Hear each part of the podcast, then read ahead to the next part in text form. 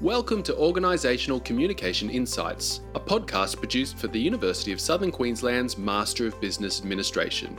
I'm Dr. Daniel Maddock, a digital pedagogy and media specialist and part of the MBA design team. In this podcast series, we talk to leaders from a variety of industries about effective communication strategies.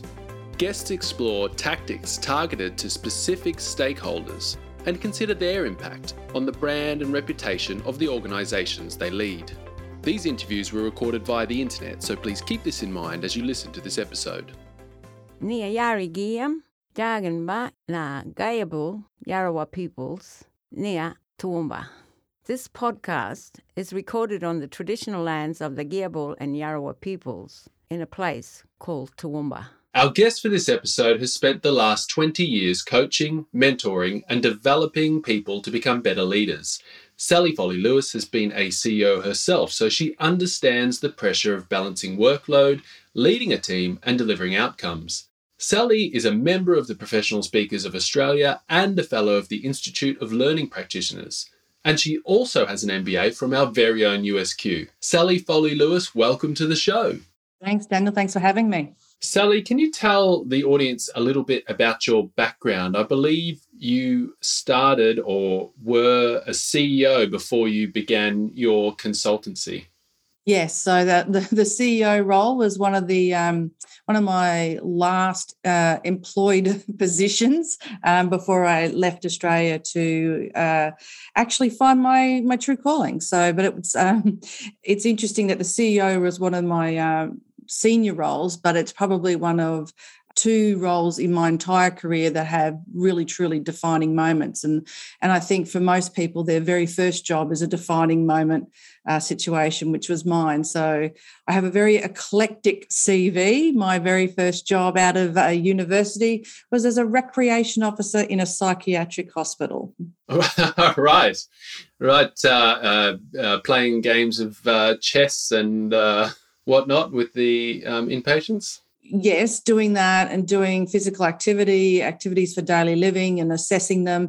But it's about, you know, helping people have skills they need through the use of play. And um, absolutely loved that job until there was a, a moment um, which challenged me. And like most situations in life, you know, you get confronted with something and you have to deal with it. So, yeah. But when you look at all the roles that I've had in my in my career, there's there's a, there is a, a thread that joins them, and that's about being a communicator and wanting to help people be the best version of themselves. So that's kind of summing up all my roles into one core purpose. And of course, we're talking about communication today, strategic communication. In your experience, how would you describe strategic communication? Uh, well, let's put the textbook aside and just use nice, simple language because I'm a simple girl. Uh, I truly believe that when we want to be a strategic communicator, we need to think about uh, what's the message I need to send? Does that truly align with the, the work we're trying to do, the purpose that we're here for? And then putting into that whole mix, when I have to say what I have to say, is the message uh, exactly measuring up? Will they understand the intent? And then also choosing the right mediums in which to send that message. And i think in, in today's in today's kind of uh, world of work we need to be having more than one of those mediums to send a message. So to me it's a mix of your intent the actual message you want to send and the alignment to purpose. So that intent has to align with the message you want to send you have to make sure, I guess, that the receiver of the message is getting the message that you intended to send in the first place. Do you find that there's often alignment with that, or that it, uh, that it, in your experience, has it been out of alignment? Oh, is that a trick question? I think, you know, that's the reason why I think leaders need to find multiple ways in which to say the same thing. And the reason why I say that is because what, you know, you and I can be standing in the same meeting and we will interpret the same message differently. And that's why, you know, in answering your question, yes, it does get messed up. And a, yes, it does get mixed up and misinterpreted. And, you know, we can spend hours blaming, but the reality is we need to make sure that we've closed a loop. It's not from A to B, it's actually from A to B and back to A again. As a communicator, the, the most successful and effective communicators choose multiple ways to get the message across and also check that the understanding is as, uh, like we say, it equals the intent. Now, how do you do something like that when it's not just a party to a party, single people or, or small groups of people, but when you're talking to your entire organization or even more challenging to the external public? Absolutely. Yeah. So I think we need to pick the best uh, medium in which to send that message. We need to pick a medium in which we are using all of what we have available to us to make sure that that message is understood. And I was just doing a little bit of research recently around how hearing the tone of a voice is actually hugely important and significant to understanding the intent of a message more so than body language these days. And so it's really interesting to follow communication research to see what comes out of you know what people are finding. So so to me the key piece to that is using a methodology or a medium that makes sure that people can hear your tone. Maybe people can see you as well as crafting up the clear and concise and direct language that you want to send. So, you know, for any senior leaders out there who hate video, get over yourself, I'm afraid. we have to be on video. We have to make sure that when we are we are communicating a message that we um, are giving ourselves so that we're not wasting time we're not inadvertently creating you know mistakes down the line um, but we're using the best of what we can use in order to get our message across the right way the complete way um, the correct way. And i think also that goes for when um, you talk about our external stakeholders.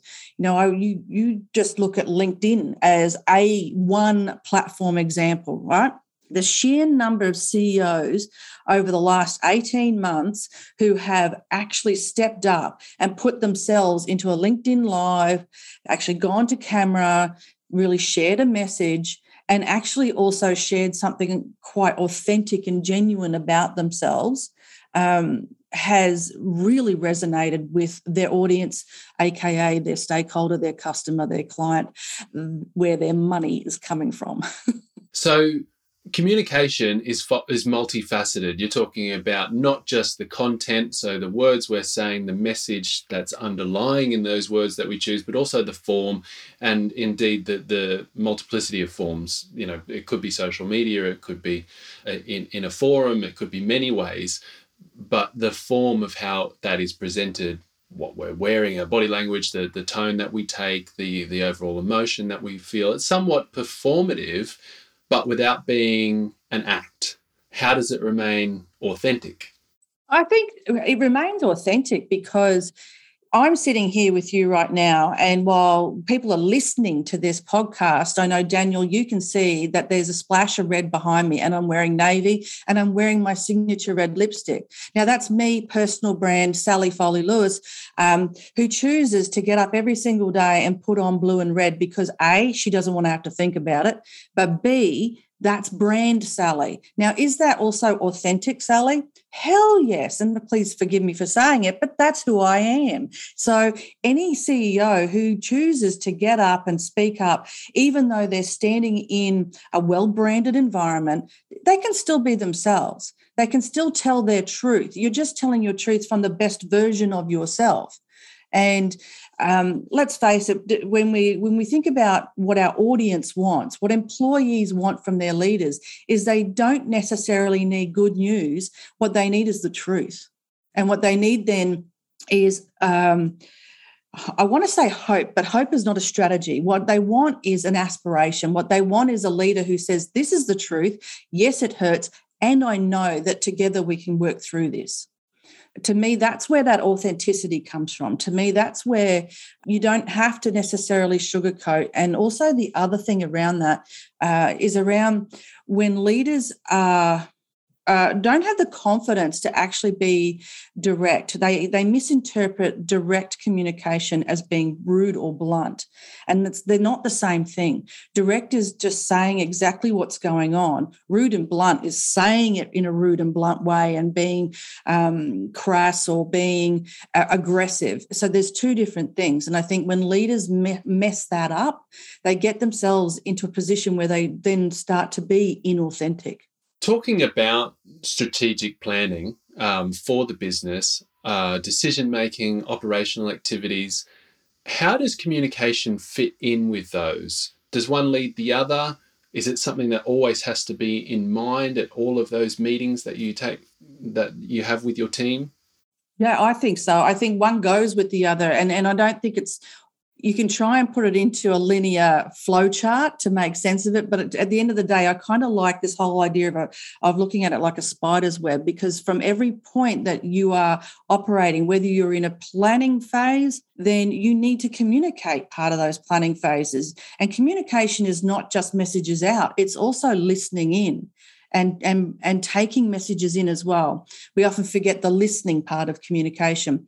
And a leader who wants to be strategic and particularly strategic in their decision making in their planning and therefore in their communication will also listen. So to me at every facet whether it's planning decision making um, change management uh, dealing with with a crisis because you know a couple of us have had a bit of a crisis lately haven't we?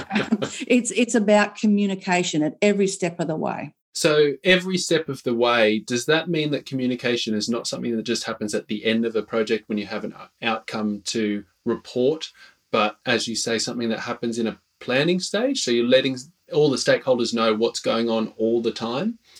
For me, I believe so. And the reason why is, and this is something that I am confronted with time and time again when I'm working with leaders, is they they go into a planning phase thinking that they're the ones that have to do the planning and the decision making solo. They think that the whole world is on their shoulders, and there's this massive expectation that they have to set out the plan so that everyone else can then come and implement. And one of the biggest things that goes wrong in that scenario is that they've not included anyone in that process. So no one has any sense of ownership. Now, if we flip that and we encourage the leader to, to communicate about the plan, we open up the doors to the planning process and say, This is what I'm thinking. What do you think? Uh, they communicate questions and they listen for input. Then, what we sometimes find, more often than not, is our team lean in and get excited so that when it comes time to implement the plan, when it comes time to report on the plan and communicate the outcomes, people feel like they've had a part of it. People have a sense of pride.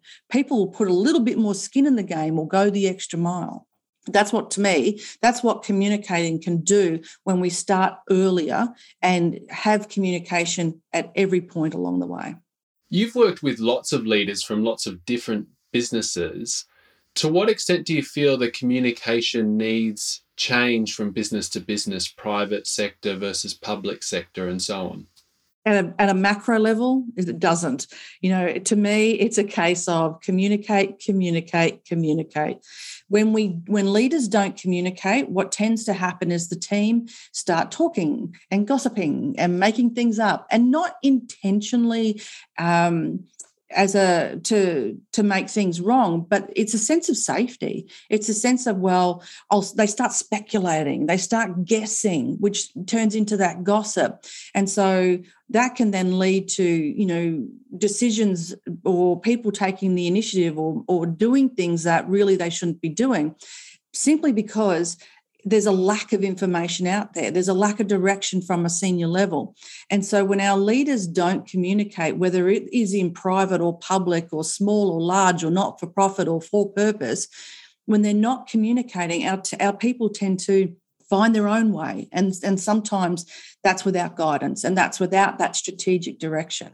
So to me, it doesn't matter where you are as a senior leader, you need to be communicating. And what you communicate obviously at that micro level at the at the local level that's going to obviously change. You know we all know that if we look at uh, a public sector environment we've got a lot of policy driven sort of messages whereas when we're in a uh, say a, a for purpose small micro uh, organization where we're a social enterprise we might be talking about um, the purpose and the vision and the mission and the outcome um, for that key stakeholder um, government also talks about stakeholders, but in a very different way. So, it, you know, at a micro level, the messages are obviously going to be different, but at a macro level, communicate, communicate, communicate. Do you think I'm on a record going around and around on this? Uh, that, that's probably a record in terms of the amount of times communicate has been said in one go, but. and you're welcome. The, the, that's what we're all about today. And I think, you know, it's human nature, as you're saying, to fill in the blanks. Uh, it may have been Brene Brown that said uh, that um, if there isn't information out there, that we tend, in, in terms of that human nature, to create uh, almost subconsciously our own story about what's going on. So, as you're saying, that the, the staff don't know what's going on and they start to subconsciously, unconsciously fill in the blanks um, without trying to tell stories, but it's just human nature. And then, of course, over time, that can blow out of proportion. Definitely, and and and like I said, it's inadvertent, but it's a sense of trying to feel safe. It's a, it's it's a sense making exercise that I think that people try to do. And so that's why it's so important that leaders are sharing, even when, and, I, and here's the other thing, even when there's nothing new to say, you still need to say something. You need to be visible and audible so that you're, what people are hearing is that keep going, you're doing well, there's nothing new to report. Actually, nothing's changed. So, you know, let's enjoy this stability for a moment because let's face it, we always have a lot of change going on around us. Talk about how nice it is to have a little bit of stability and how maybe we just stay this course and we're still doing well. If there's anything you want to ask me, come and talk to me. If you have any ideas, I'm here, I'm listening. So even when there's nothing new to say, say something. And religion um, teaches us to do that quite well, doesn't it? If you think about a lot of the major religions around the world, there is a constant and continuous uh, communication, a need to repeat repeat repeat the same things over again pray several times a day or hear from the minister several times a day about god or why we why we love jesus or, or whatever the message is that's coming out of these religions yeah, well, I used to live in the Middle East, and and you know there was five prayers, five prayers a day. The call to prayer would come on five times a day, um, and I have to say I actually loved it. I really there's something that's quite um, safe about that. There's that there's that regularness, if that's a word, regularity, I should say. Um, I'm making words up now. There's a regularity to it that then gives you that sense of safety around um, what's happening in that society. Yeah, because that's the other thing, isn't it? People forget. Mm. Well, people get busy and then when they're not uh, you know when they do have that moment to pull their head up and look around and see what's going on that's when that's when that sort of storytelling can can occur. So as leaders we need to be mindful of of that regular communication. They need to be mindful also of that communication being aligned to the strategy. And that's the key piece about that strategic communication. Am, am i being consistent in my message that aligns to the strategy and the intent? And am i using the right methods and, and mediums for sending my messages. Do you have an experience you can share of when you've helped leaders communicate strategically and when that um, help that you've given to them has altered decisions that the business has made? So one of the things that happened this is a little while ago. I'm um, I'm probably going to get you know shot down for this one, but but you, you have you heard of SMART goals? Yes. Yes, so most people have, right? Specific, measurable, achievable, resource, time bound. Now, I don't mind that. I think that it's really the, the idea of the acronym to help form um, a goal is really clever.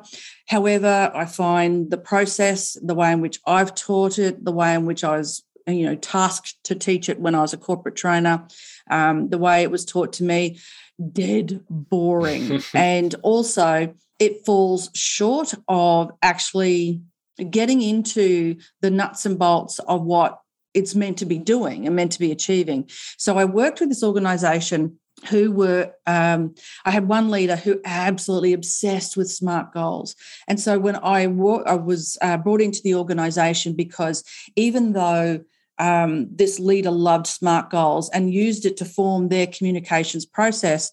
No one was doing any of the work. No one was implementing the plan that that were being created. So with their permission i asked if i could do a bit of an audit of the team and get input around why they weren't doing the plans. And it was a safe environment. They could tell me exactly honestly why they weren't doing the plans. And so the, the generally speaking the outcome was a, have no idea why the plan had come about, uh, had no input into the plan, don't really align with the plan and what I'm doing day to day. Uh, it makes no sense to me. Um, and I don't really care about the plan. So, you know, that was, and I thought, thank goodness these employees uh, spoke up to me and told me the truth. So, when I took that back to the leader, when we sat down, we looked at the process that leader took they understood that they had ignored or they left out of the process the team to have that input into the planning. So that changed significantly from the next into their next planning phase.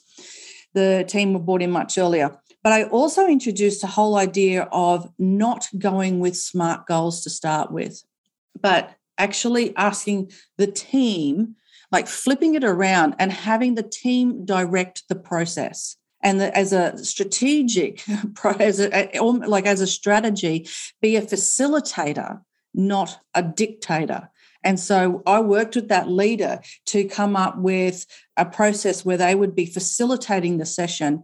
And they, you know, even the leader had to be the scribe. They weren't allowed to put any input in. Even when even when the employees asked questions about, well, can we do that? The leader said, I don't know, but I'm putting it on the board.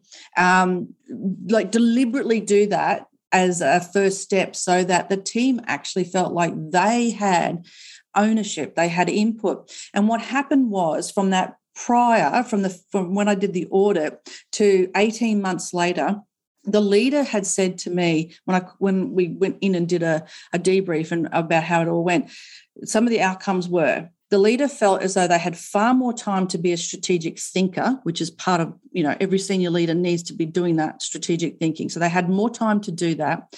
They had a far better plan than they had ever had in the past. And everyone was talking about the plan and everyone was doing the plan and working the plan. And people were actually excited about the next coming plan.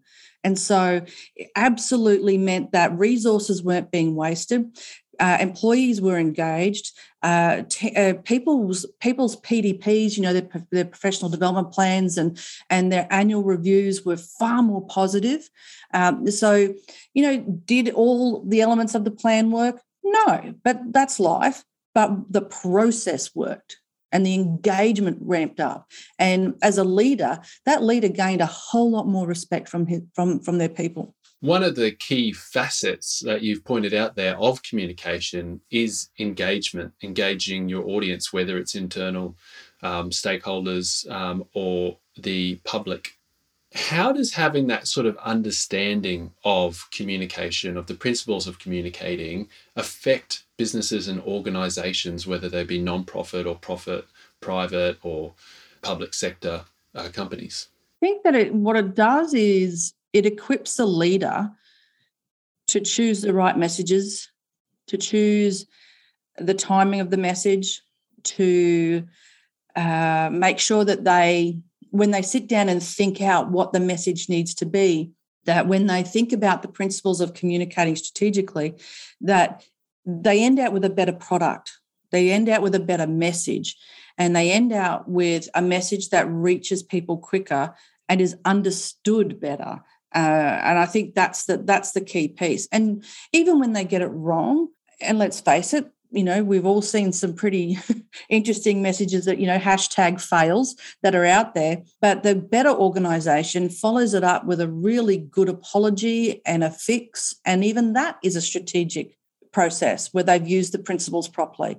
So to me, I think when when a leader understands the, the key principles of communicating strategically, they're going to also, and here's the other thing I'm finding really recently they slow it down a little bit. They don't rush at getting um, just any sort of message out there. They actually slow it down enough to be able to think, craft, and plan, and then deliver so that it lands the way they want it to land. Do you then, as a leader, have a process for judging how that's landed, for collecting responses? Oh, I think so. I think if you're if you're you know how does your organization measure success?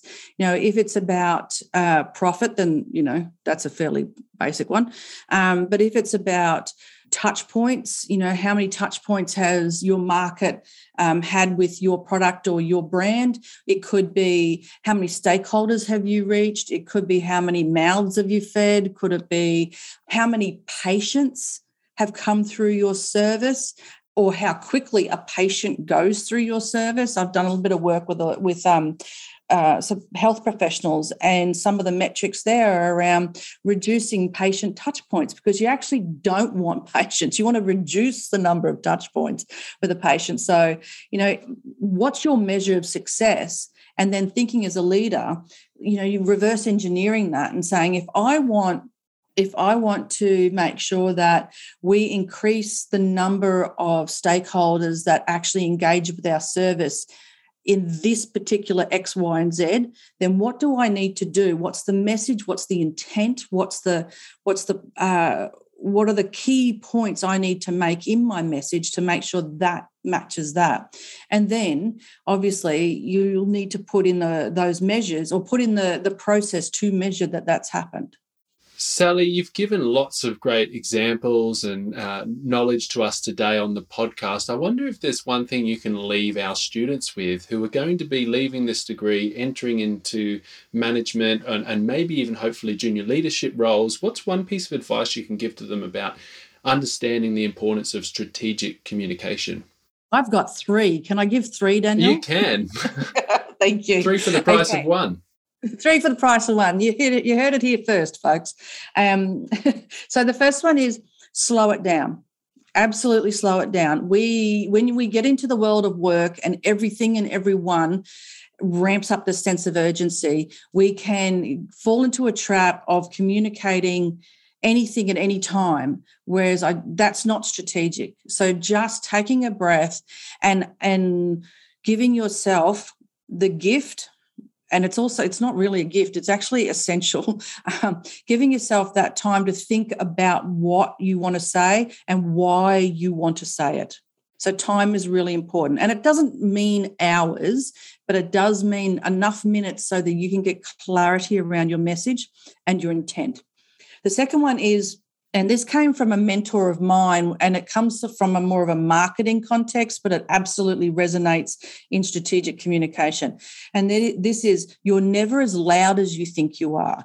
And what i mean by that is as a leader you need to be communicating far more than you think you are and far more than you think is enough.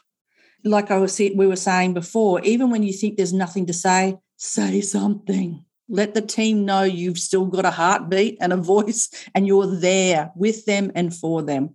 And then the third one is making sure that your message is in enough places and in enough versions that it can be understood and received by different people. We all hear things differently. So get over yourself and get on video and don't just rely on an email or the intranet or the Yammer or the or the Slack or whatever's out there in the IMing world, but also video, voicemails. Get yourself going as a if you're if you're a CEO today, then where's your podcast? you know so um, choose multiple channels because we all hear things differently. So there that's my three. That's that's a fantastic uh, three sally. Very important for our students here and i hope they all get over themselves and get on media too. So thank you very much sally foley lewis for joining us on the show today.